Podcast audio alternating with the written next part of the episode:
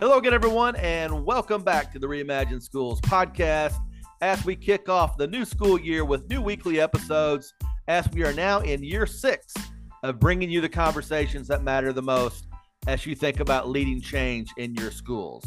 In this first episode of the new school year, it's an honor and a privilege to bring in Dr. Jason Glass, an innovative school leader who serves as the commissioner of the Kentucky Department of Education. Dr. Glass has served as a school district superintendent uh, in two notable districts in the state of Colorado, and he also previously held the position of state school chief in Iowa between 2010 and 2013. He has a wealth of knowledge and experience as a change agent here in public education. Under the direction of Dr. Glass and the State Board of Education, Kentucky has launched the United We Learn initiative, a new vision for public education that builds around the three big ideas of creating more vibrant experiences for students, encouraging innovation in our schools, especially on the assessment side, and creating a bold new future through collaboration with communities. At the center of the United We Learn initiative is a statewide commitment to deeper learning. So be sure to follow Dr. Glass on Twitter at KYCommishGlass to follow all the great things happening here in our Commonwealth of Kentucky. Before we get to this first episode of the new year, I'm so excited to announce that we have a new partnership as Rocket PD is now the official sponsor of the Reimagine Schools podcast. Be sure to check out the Rocket PD website at rocketpd.com. So let's get to it, folks. My conversation with Dr. Jason Glass begins right after this quick promo from the Education Podcast Network.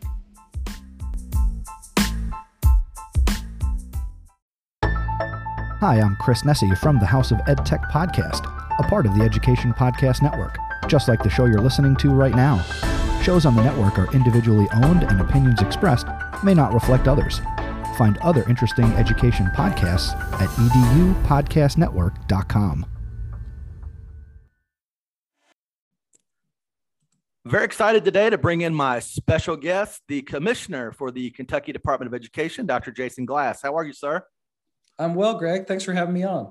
Well, I'm thrilled to have you. I, I've been a big fan of your work since you arrived in Kentucky. You're a Kentucky native and uh, you come from a family of educators and i think we're really moving the right direction under your leadership so i am a big fan and i know you're a busy guy well i'm uh, delighted to be working in kentucky i did grow up in the state and my mom and dad were both uh, career educators grew up in meade county and went to school at uk started teaching in hazard so uh, but i spent probably uh, 17 of the last 20 years or so living in Colorado with some stops in uh, Iowa and Ohio along the way. But I'm thrilled to come back to the Bluegrass State and get to serve in a place that gave so much to me.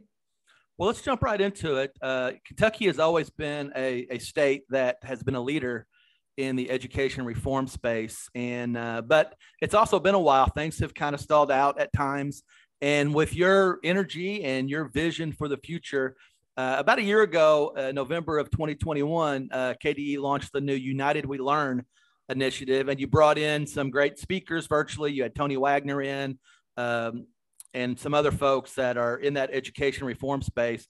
Really great way to kind of kick off this new initiative.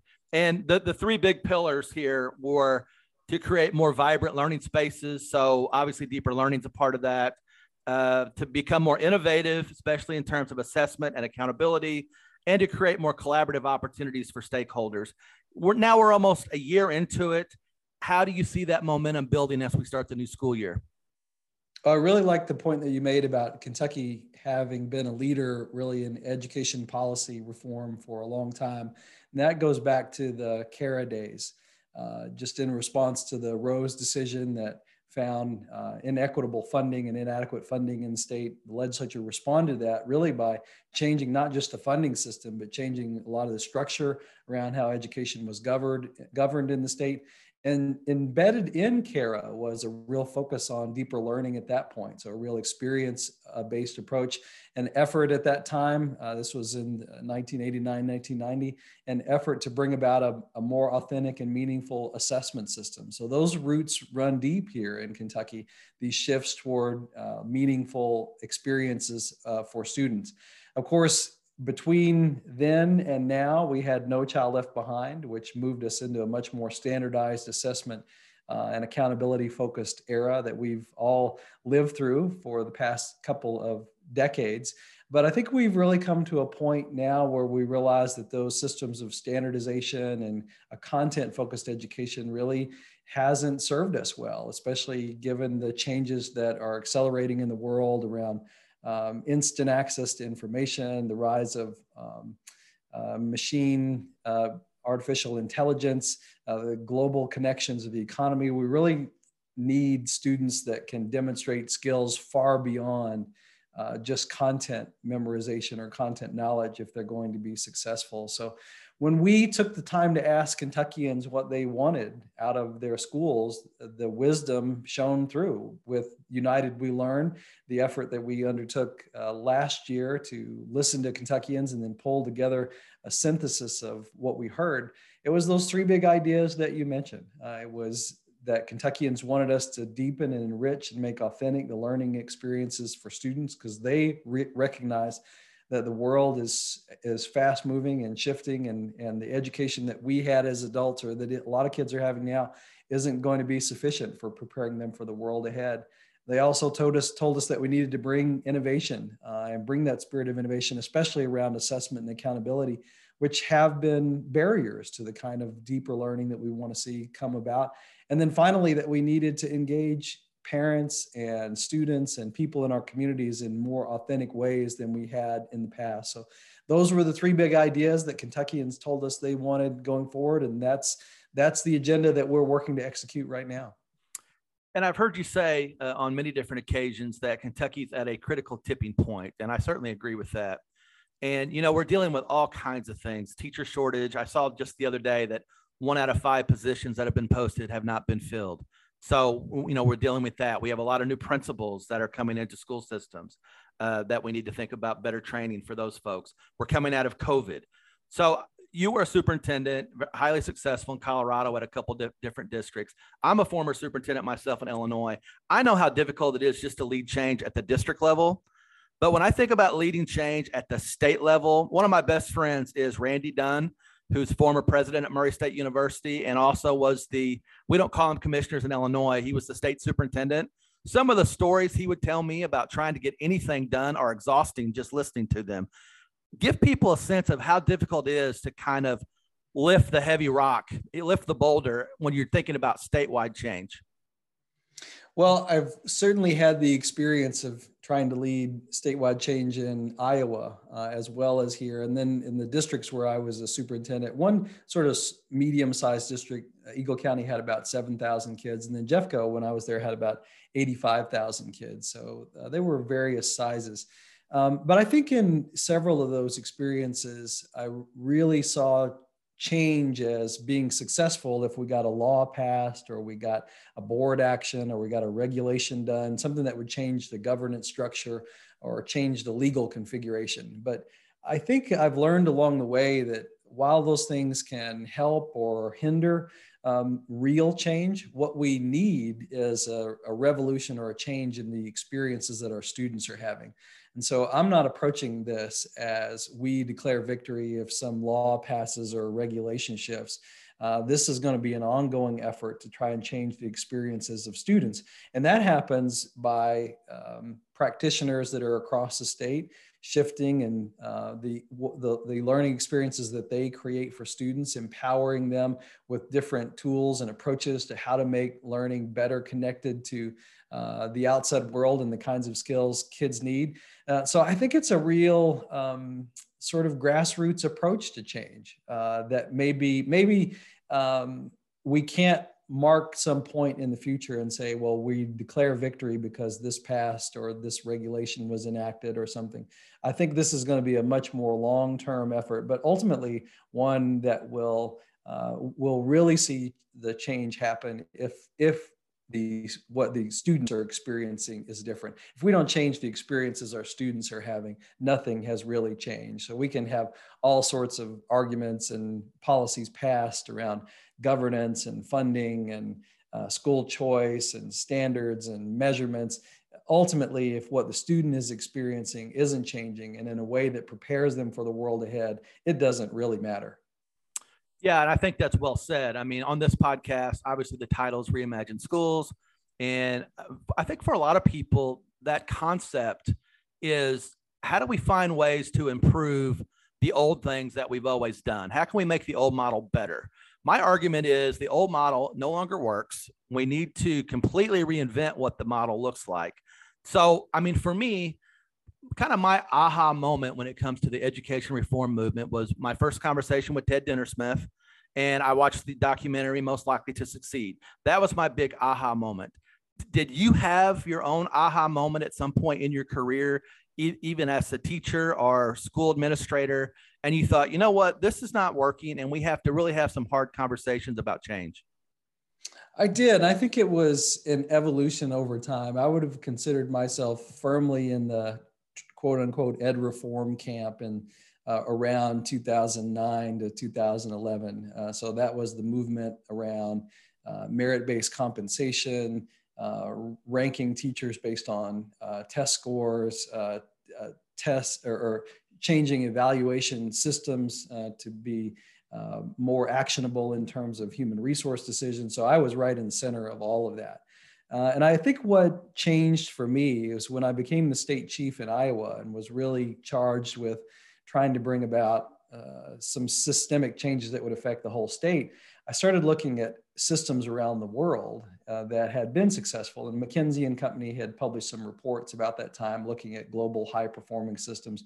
Patel for Kids had done uh, some of that as well. And the uh, National Center on Education and the Economy, Marc Tucker's work uh, around that was coming out around the same time. And what struck me was the things that we were pursuing and chasing in the United States were not the same things that we had seen high performing global systems uh, pursue or, or implement to be successful.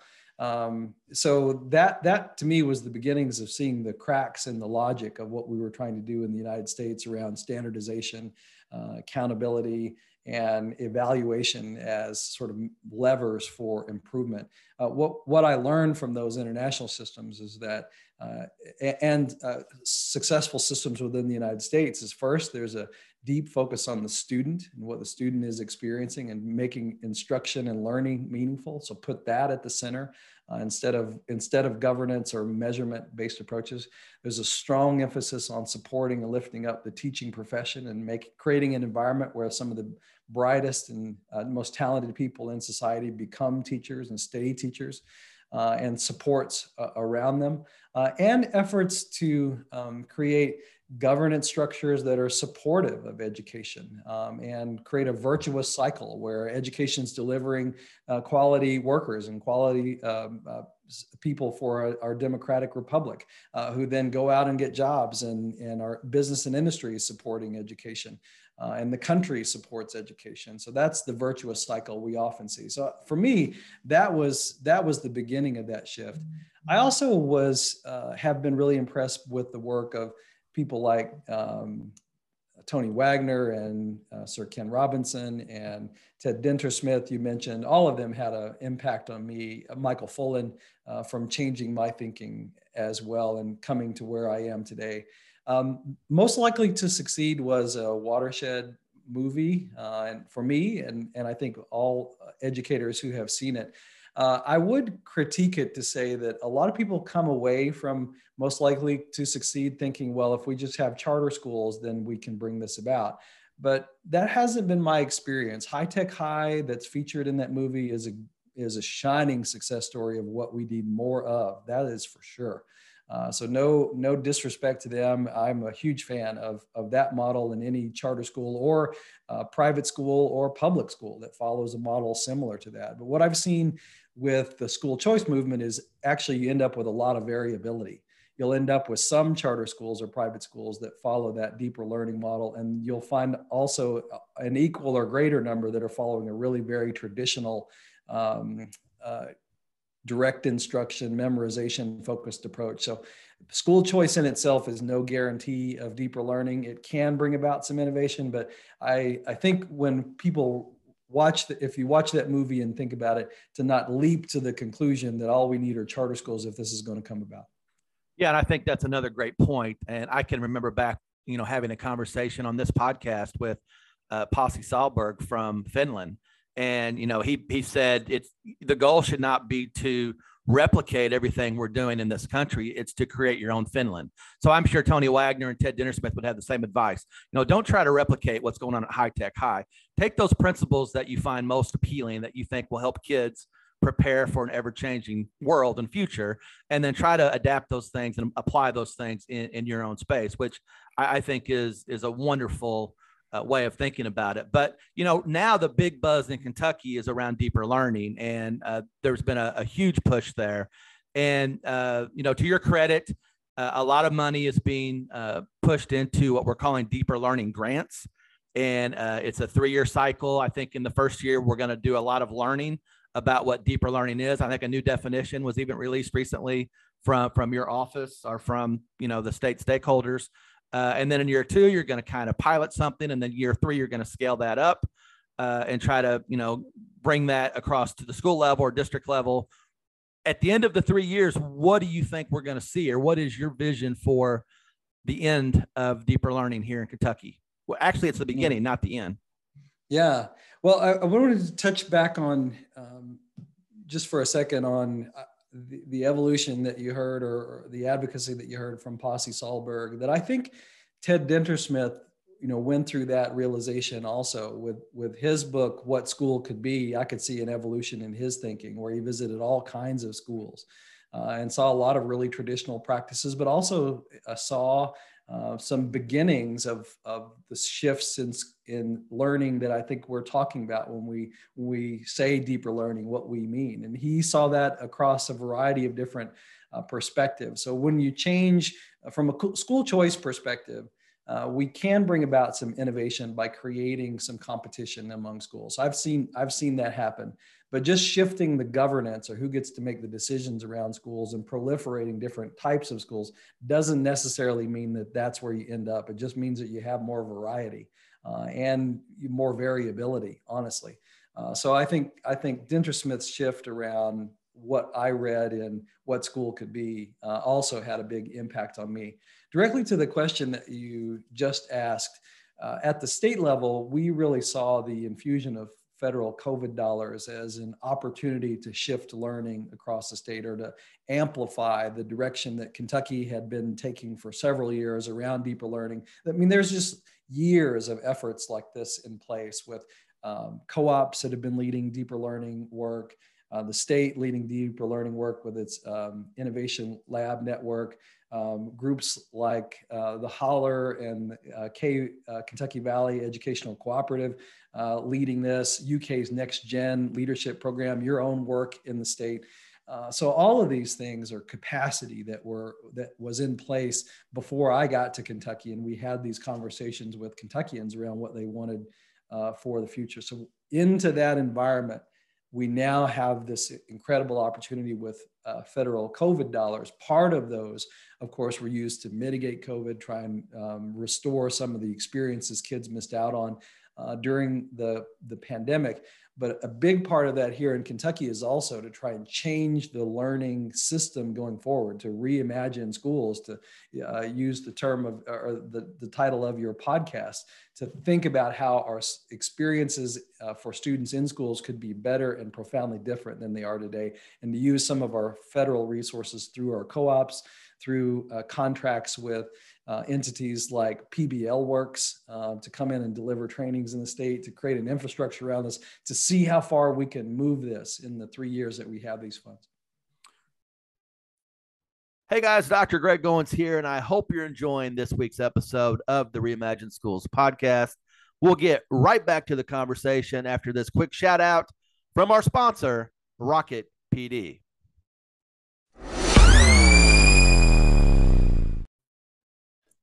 There's one thing we can all agree on the days of sit and get PD are over. That's why my friends at Rocket PD have assembled the best experts on the planet on the hottest topics on education with a mission to create the world's largest community of educators committed to helping teachers and staff succeed. So prepare for launch by going to rocketpd.com, where you can connect your team with the most inspiring educators on the topics that matter. It's professional learning fueled by passion. Visit rocketpd.com to join the Rocket PD community and download your free ultimate guide to K 12 PD. So join Rocket PD today and get the help and support that you've been searching for.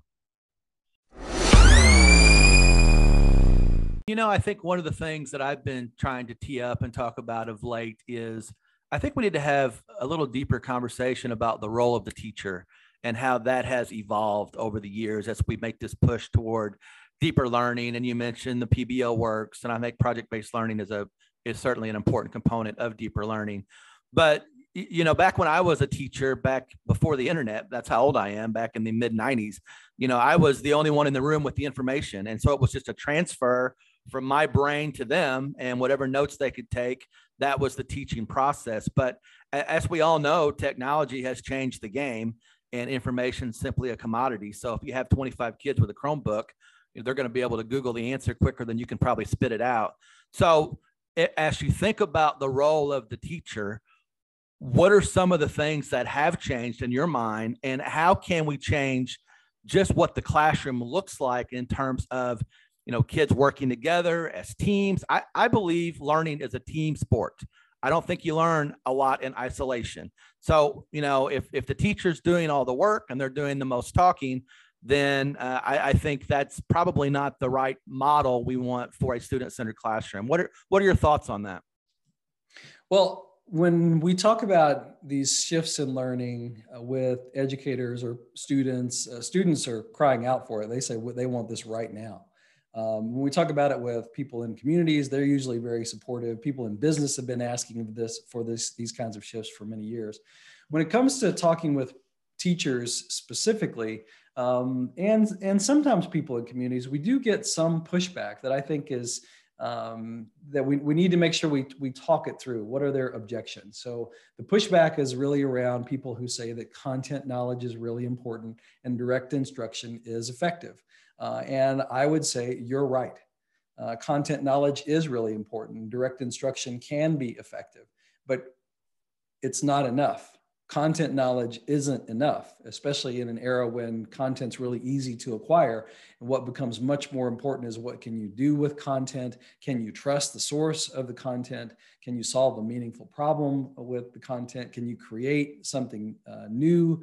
Uh, can you create an innovation? Can you bring change? I mean, all these are skills and concepts that just focusing on content doesn't get you to. And again, with the rise of artificial intelligence and the instant access to information that you talked about, con- the currency of content becomes less and less. It's still important. And I will um, uh, concede that point with anybody who wants to argue about content. I would say it's still really important. Kids have a base of stuff that they need to know. Uh, and they need, there are some concepts they, they need to know and have access to um, uh, in their own uh, minds. Uh, but it's not no longer enough, and it really hasn't been for some time. When it comes to something like direct instruction, that can be effective. Um, we we know that there are some things that kids need to know, and they need to acquire that as quickly and efficiently as they can. So sometimes direct instruction is a good mechanism to do that, to have the teacher stand up and deliver some information. Uh, but direct instruction becomes a problem when not when it's a thing, but when it's the only thing. Uh, when it's the only thing the experience that students have, you're really robbing the student uh, in the time that you have with them to demonstrate all of these other skills. So I don't argue with people that say content is important or direct instruction isn't effective or important. I say they are not enough anymore, which leads us to why problem and project-based learning is, is important in this context. I often hear from teachers, I buy into the education need to, needs to change, the experiences of our students need to change, that learning needs to be deeper, more authentic. And then they'll say, I don't know what that looks like, or I don't know how to do that, or I don't have a guide around that. And so that's where we think about um, problem and project based learning, which fundamentally changes the tasks that you give to students, the work that you give to students to do.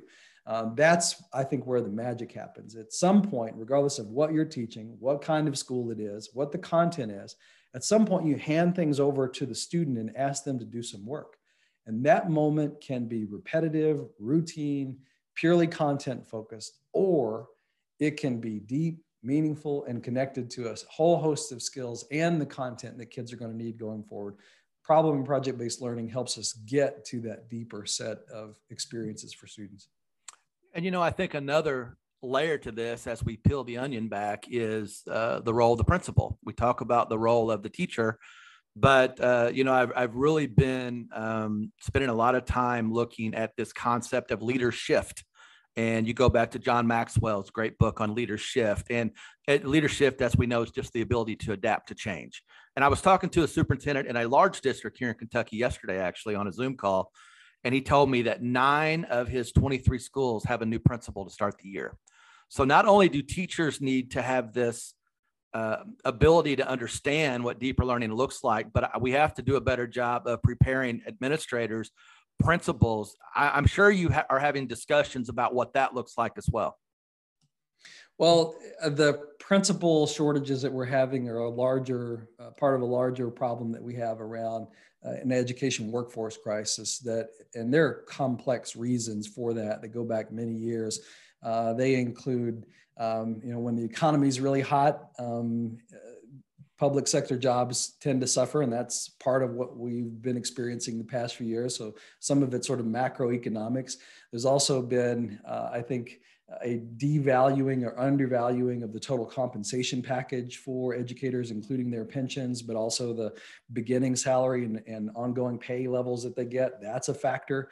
Uh, we've seen a decline in the number of people entering the teaching profession. Really, I think as, as women have started to more deeply explore other options, we used to have uh, this uh, sort of captive workforce that education and, and nursing benefited from tremendously for having all these talented women really think of that as, as uh, one of the main options that they have. But now we have an abundance of options uh, for women. So, so we have to we have to think about how we can recruit other people into the teaching profession as well. We've seen a decline in the number of people choosing teaching uh, as a career, and we have to talk about this sort of ongoing culture war and bring partisan politics into education and uh, uh, laying blame at the fate at the feet of educators and attacking our institutions of education. All these things have corrosive effects on the teaching profession.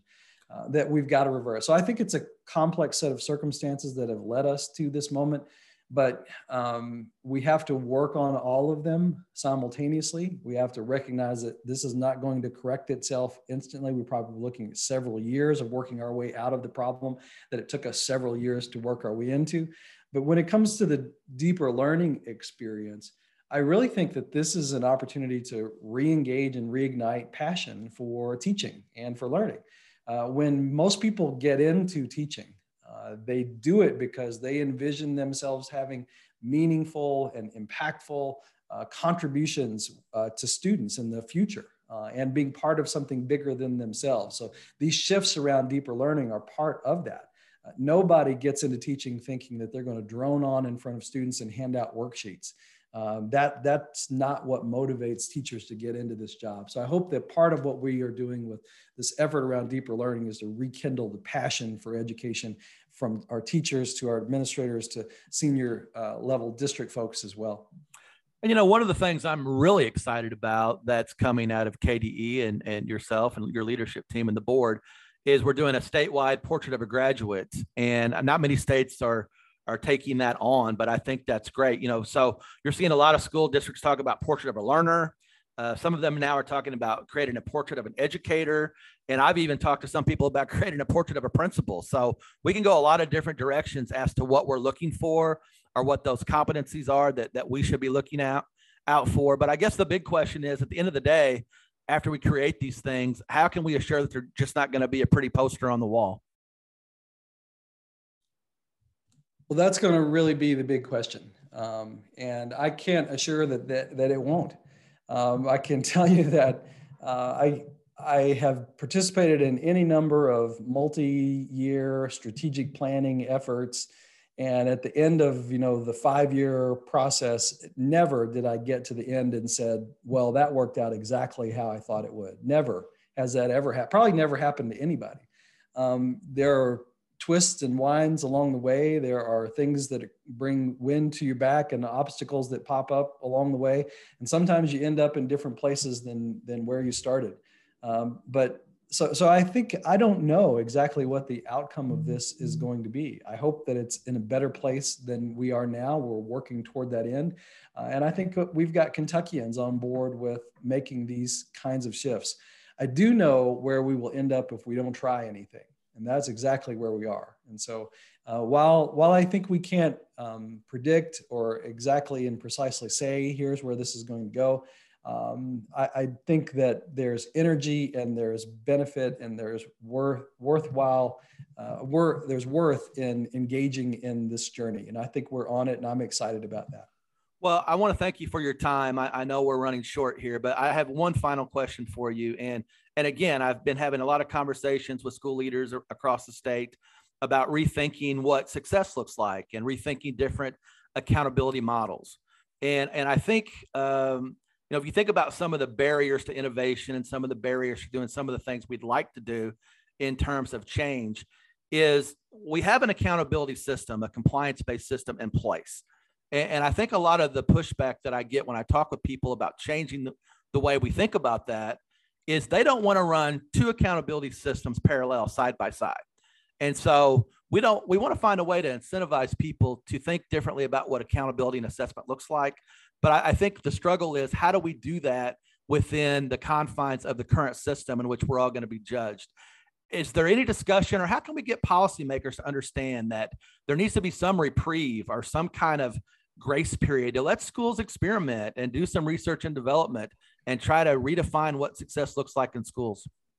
One of the things that emerged from United We Learn was really a call from Kentuckians for us to do some work in this very area uh, to make sure that we were bringing innovation when it came to assessment and accountability systems because the, the recognition that they were barriers to the kinds of shifts in learning that we wanted to see happen.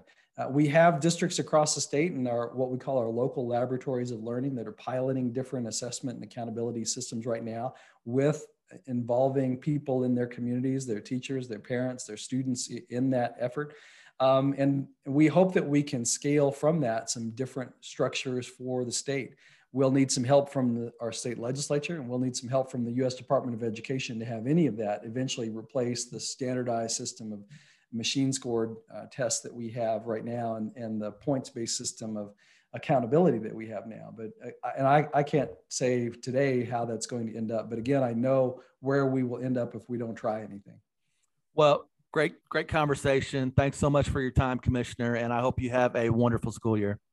Thanks, Greg. It was a delight to be on with you.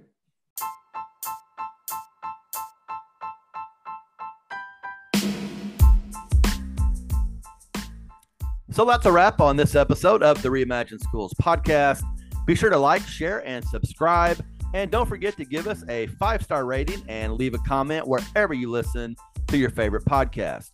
As friends of the podcast, I hope you can give me a follow on Twitter at Dr. Greg Goins, where you can learn more about my work as a partnership ambassador with the Modern Classrooms Project and also about my work with Brave Ed, where innovative school districts across the country are leading change through a benefits based accountability system that allows school communities to redefine student success. So until next time, folks, thanks for listening and keep fighting for change in your school.